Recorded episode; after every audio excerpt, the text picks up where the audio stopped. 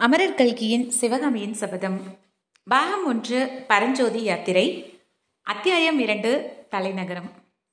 கோட்டை மதிலைச் சேர்ந்தாற்போல் பெரிய அகழி இருந்தது. அதன் அகலம் சுமார் நூறு அடி இருக்கும்.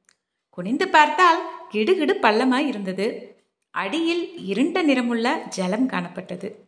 நமது பிரயாணிகள் வந்த ராஜபாதையானது அகழியின் அருகில் வந்ததும் இரண்டாக பிரிந்து ஒன்று வலப்புறமாகவும் ஒன்று இடப்புறமாகவும் கோட்டை மதிலை சுற்றி அகழிக்கரையோடு சென்றது.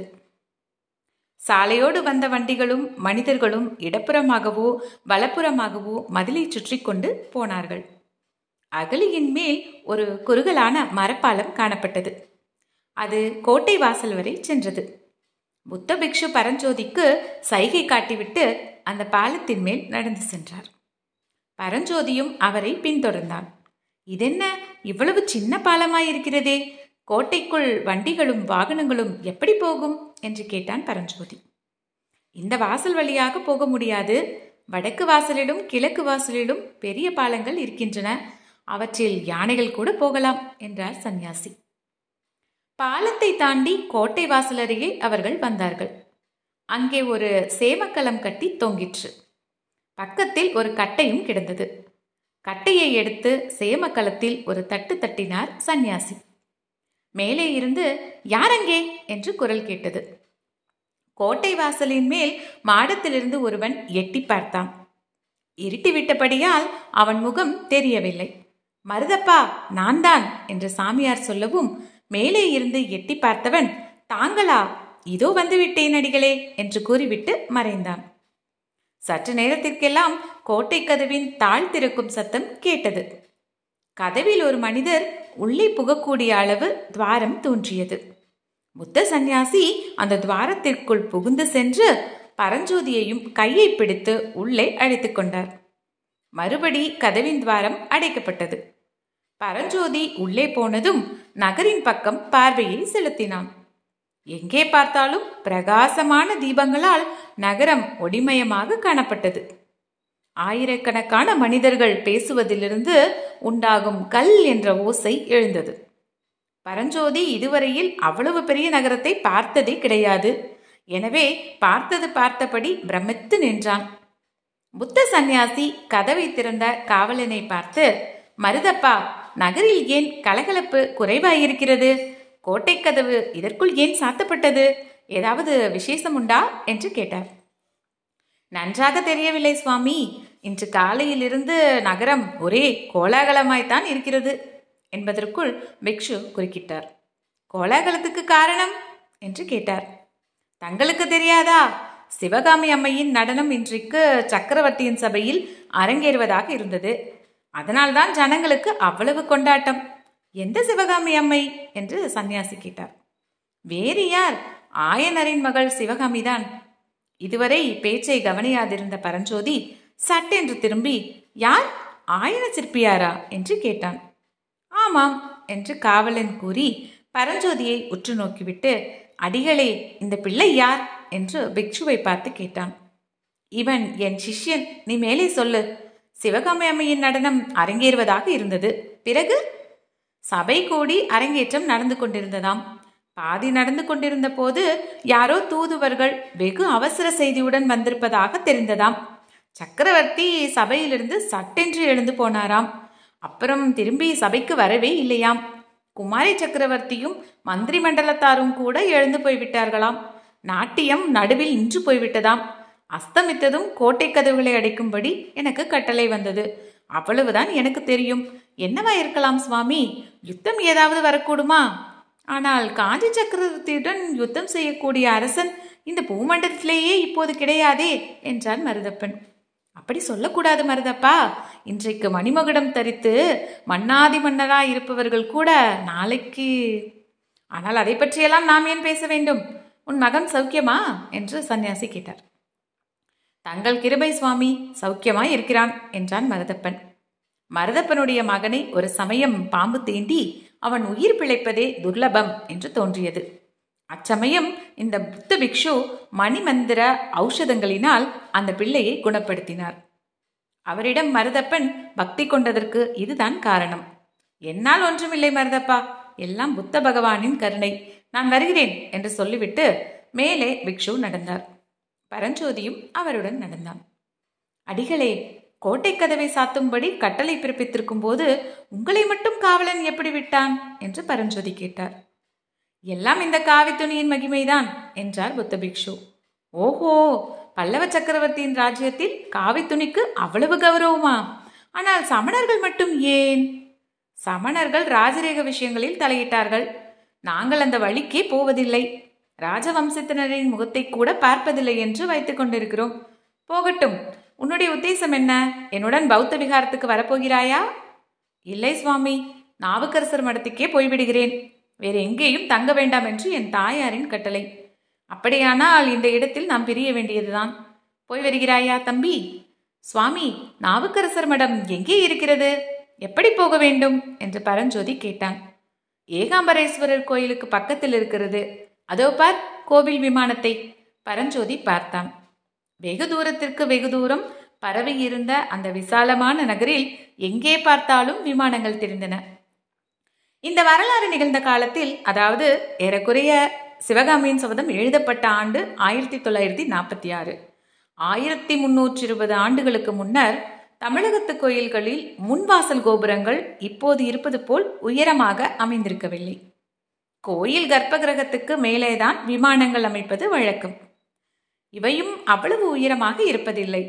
மேலும் சிவன் கோயில் விமானங்கள் சமண பள்ளிகளின் விமானங்கள் அரண்மனை விமானங்கள் எல்லாம் ஏறக்குறைய ஒரே மாதிரியா இருக்கும். எங்கே பார்த்தாலும் விமானமயமாக காணப்படுகிறதே. நீங்கள் எதை சொல்கிறீர்கள்? என்று பரஞ்சோதி கேட்டான். இங்கிருந்து அடையாளம் சொல்லுவது கஷ்டம். இந்த வீதியோடு நேரே போ. ஏகாம்பர கோயிலுக்கு வழி ஆங்காங்கே விசாரித்து தெரிந்து கொள்ளலாம். கோயில் சந்நிதியில் வாக்கீசர் மடம் இருக்கிறது. ஜாக்கிரதை தம்பி காலம் விபரீதமாகி கொண்டு வருகிறது என்று சொல்லிக்கொண்டே முத்த பிக்ஷு அங்கிருந்து பிரிந்து வேறொரு வீதி வழியாக சென்றார். வாலிப பிரயாணி நேரே பிக்ஷு காட்டிய திக்கை நோக்கி சென்றான். அக்காலத்தில் தென் தேசத்திலேயே மிகவும் பிரசித்தி பெற்று விளங்கியது காஞ்சி மாநகரம் அந்நகரின் வீதி ஒவ்வொன்றுமே தேரோடும் வீதியைப் போல் விசாலமாக அமைந்திருந்தது. வீடுகள் எல்லாம் மாளிகைகளாகவே இருந்தன. ஆங்காங்கே கல்லாலான தூண்களின் மேல் விசாலமான அகல்களில் தூங்கா விளக்குகள் சுடர்விட்டு பிரகாசித்துக் கொண்டிருந்தன. வீதிகளில் ஜே ஜே என்று போவோரும் வருவோருமாய் ஏக கூட்டமாய் இருந்தது. கடை தெருக்களின் காட்சியையோ சொல்லவே வேண்டாம். காசி முதல் கன்னியாகுமரி வரையில் பரத கண்டத்தில் விளையும் பொருட்கள் எல்லாம் அந்த கடை வீதிகளில் கிடைக்கும். புஷ்ப கடைகளாக ஒரு பக்கம் பழக்கடைகளாக ஒரு பக்கம் பட்சண கடைகளாக ஒரு பக்கம் தானிய கடைகள் ஒரு பக்கம் முத்து ரத்ன வியாபாரிகளின் கடைகள் இன்னொரு பக்கம். இப்படி கடை வீதியானது எல்லை இல்லாமல் வளர்ந்து கொண்டே போயிற்று. பரஞ்சோதி அளவில்லா வியப்புடன் மேற்கூறிய வீதி காட்சிகளை பார்த்து கொண்டே போனான். ஆங்காங்கே ஜனங்கள் கூட்டமாய் நின்ற இடங்களிலெல்லாம் சிவகாமி அம்மையின் நடன அரங்கேற்றம் நடுவில் நின்று போனதை பற்றியும் கோட்டை கதவுகளை சாத்தும்படி கட்டளை பிறப்பித்திருப்பதை பற்றியுமே பேசிக் கொண்டிருந்ததை அவன் கேட்டுக்கொண்டே நடந்தான். சற்று நேரத்திற்கு ஒரு தடவை அவன் எதிரே வந்தவர்களிடம் ஏகாம்பரேஸ்வரர் கோயில் எது? என்று கேட்டான். அதோ என்று அவர்களும் சுட்டிக்காட்டிவிட்டு போனார்கள். ஆனாலும் ஏகாம்பரேஸ்வரர் கோயிலை அவன் அடைந்த பாடில்லை. புதிது புதிதாக ஒரு பெரிய நகரத்தை பார்க்கும் அதிசயத்தில் மூழ்கியிருந்தபடியால் பரஞ்சோதியும் கோயிலை சீக்கிரமாக கண்டுபிடிப்பதில் அவ்வளவு கவலையுள்ளவனாய் இல்லை. இப்படி அவன் வீதி வலம் வந்து கொண்டிருக்கையில் திடீரென்று ஓரிடத்தில் ஏக கூச்சலும் குழப்பமும் உண்டாவதை பார்த்தான். ஜனங்கள் நாலாபுரமும் சிதறி ஓடினார்கள். கோயில் யானைக்கு மதம் பிடித்துவிட்டது ஓடுங்கள் ஓடுங்கள் என்று கூக்குரலோடு சேர்ந்து குழந்தைகள் வீழிடும் சத்தம் ஸ்திரீகள் அலரும் சத்தம் குதிரைகள் கணைக்கும் சத்தம் வீட்டுக் கதவுகளை தடால் தடால் என்று சாட்டும் சத்தம் மாடுகள் மா என்று கட்டும் சத்தம் கட்டை வண்டிகள் கடகட என்று உருண்டோடும் சத்தம் இவ்வளவும் சேர்ந்து சொல்ல முடியாத அல்லோல கல்லோலமாகி விட்டது.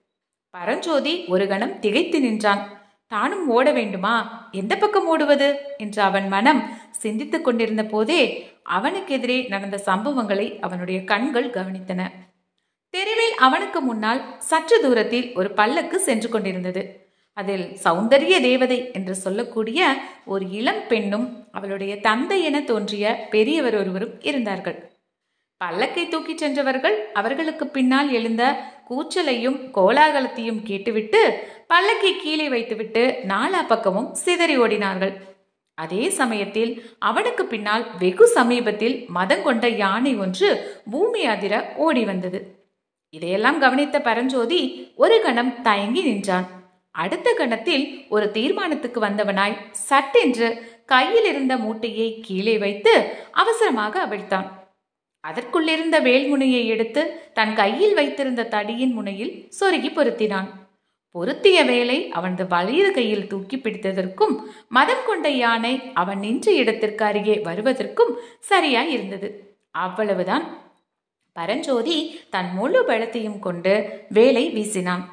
அது யானையின் இடது கண்ணுக்கருகில் பாய்ந்தது. யானையின் தடித்த தோலை பொத்துக்கொண்டு உள்ளேயே சென்று விட்டது யானை பயங்கரமாக ஒரு முறை பிளிரிற்று துதிக்கையால் வேலை பிடுங்கி காலின் கீழே போட்டு மிதித்தது. பிறகு வேலை இருந்த வாலிபன் என்ற பக்கம் திரும்பிற்று. மதம் கொண்ட யானையின் மீது வேலை இருந்ததால் அதனுடைய விளைவு என்னவாகும் என்பதை அந்த இளம் பிரயாணி நன்கு உணர்ந்திருந்தான்.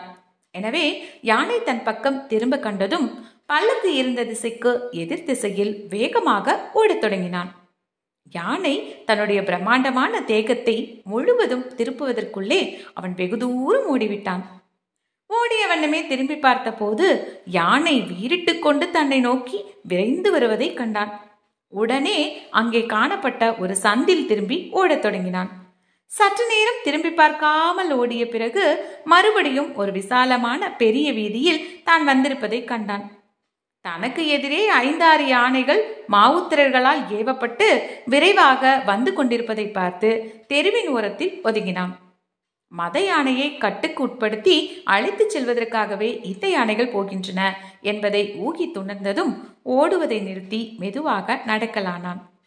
பரஞ்சோதிக்கு அப்பத்தான் தான் வேகநிலை பற்றிய நினைவு வந்தது. அவனுடைய நெஞ்சு படபடவென்று அடித்துக் கொண்டிருந்தது. உடம்பெல்லாம் வியர்வையால் சொட்ட நனைந்து போயிருந்தது. ஏற்கனவே நாளெல்லாம் வழி நடந்ததினால் பரஞ்சோதி களைத்து போயிருந்தான். இப்போது அதிவேகமாக ஓடி வந்ததால் அவனுடைய களைப்பு மிகுதியாயிற்று. கால்கள் தளர்ந்து தடுமாறின. உள்ளத்தில் ஏற்பட்ட கிளர்ச்சியினாலும் பரபரப்பினாலும் தேகம் நடுங்கிற்று.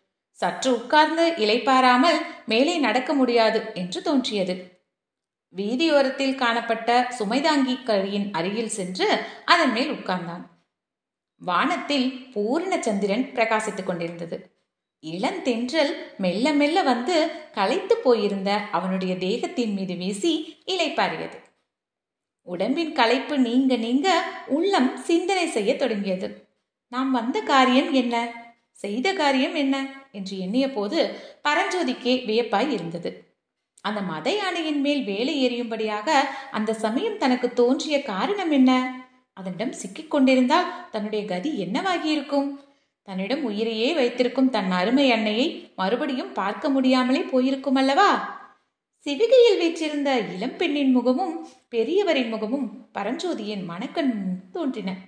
ஆம் மத யானையினால் அவர்களுக்கு ஆபத்து வராமல் இருக்கும் பொருட்டே அந்த சமயம் அவன் வேலை எடுத்து வீசினான். அவர் யாரா இருக்கலாம். ஒருவேளை அரங்கேற்றம் தடைப்பட்டது குறித்து பேசிக் கொண்டிருந்தார்களே. அந்த சிவகாமி அம்மைதானோ அந்த இளம்பெண் பெரியவர் அவளுடைய தந்தை ஆயனாராய் இருக்குமோ? இவ்விதம் சிந்தித்த வண்ணமாய் பரஞ்சோதி சுமை தாங்கியின் மேடை மீது சாய்ந்தான். அவனை அறியாமல் அவனுடைய கண்ணிமைகள் மூடிக்கொண்டன.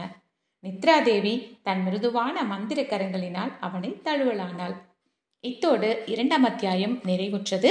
மூன்றாம் அத்தியாயத்தில் சந்திப்போம். நன்றி.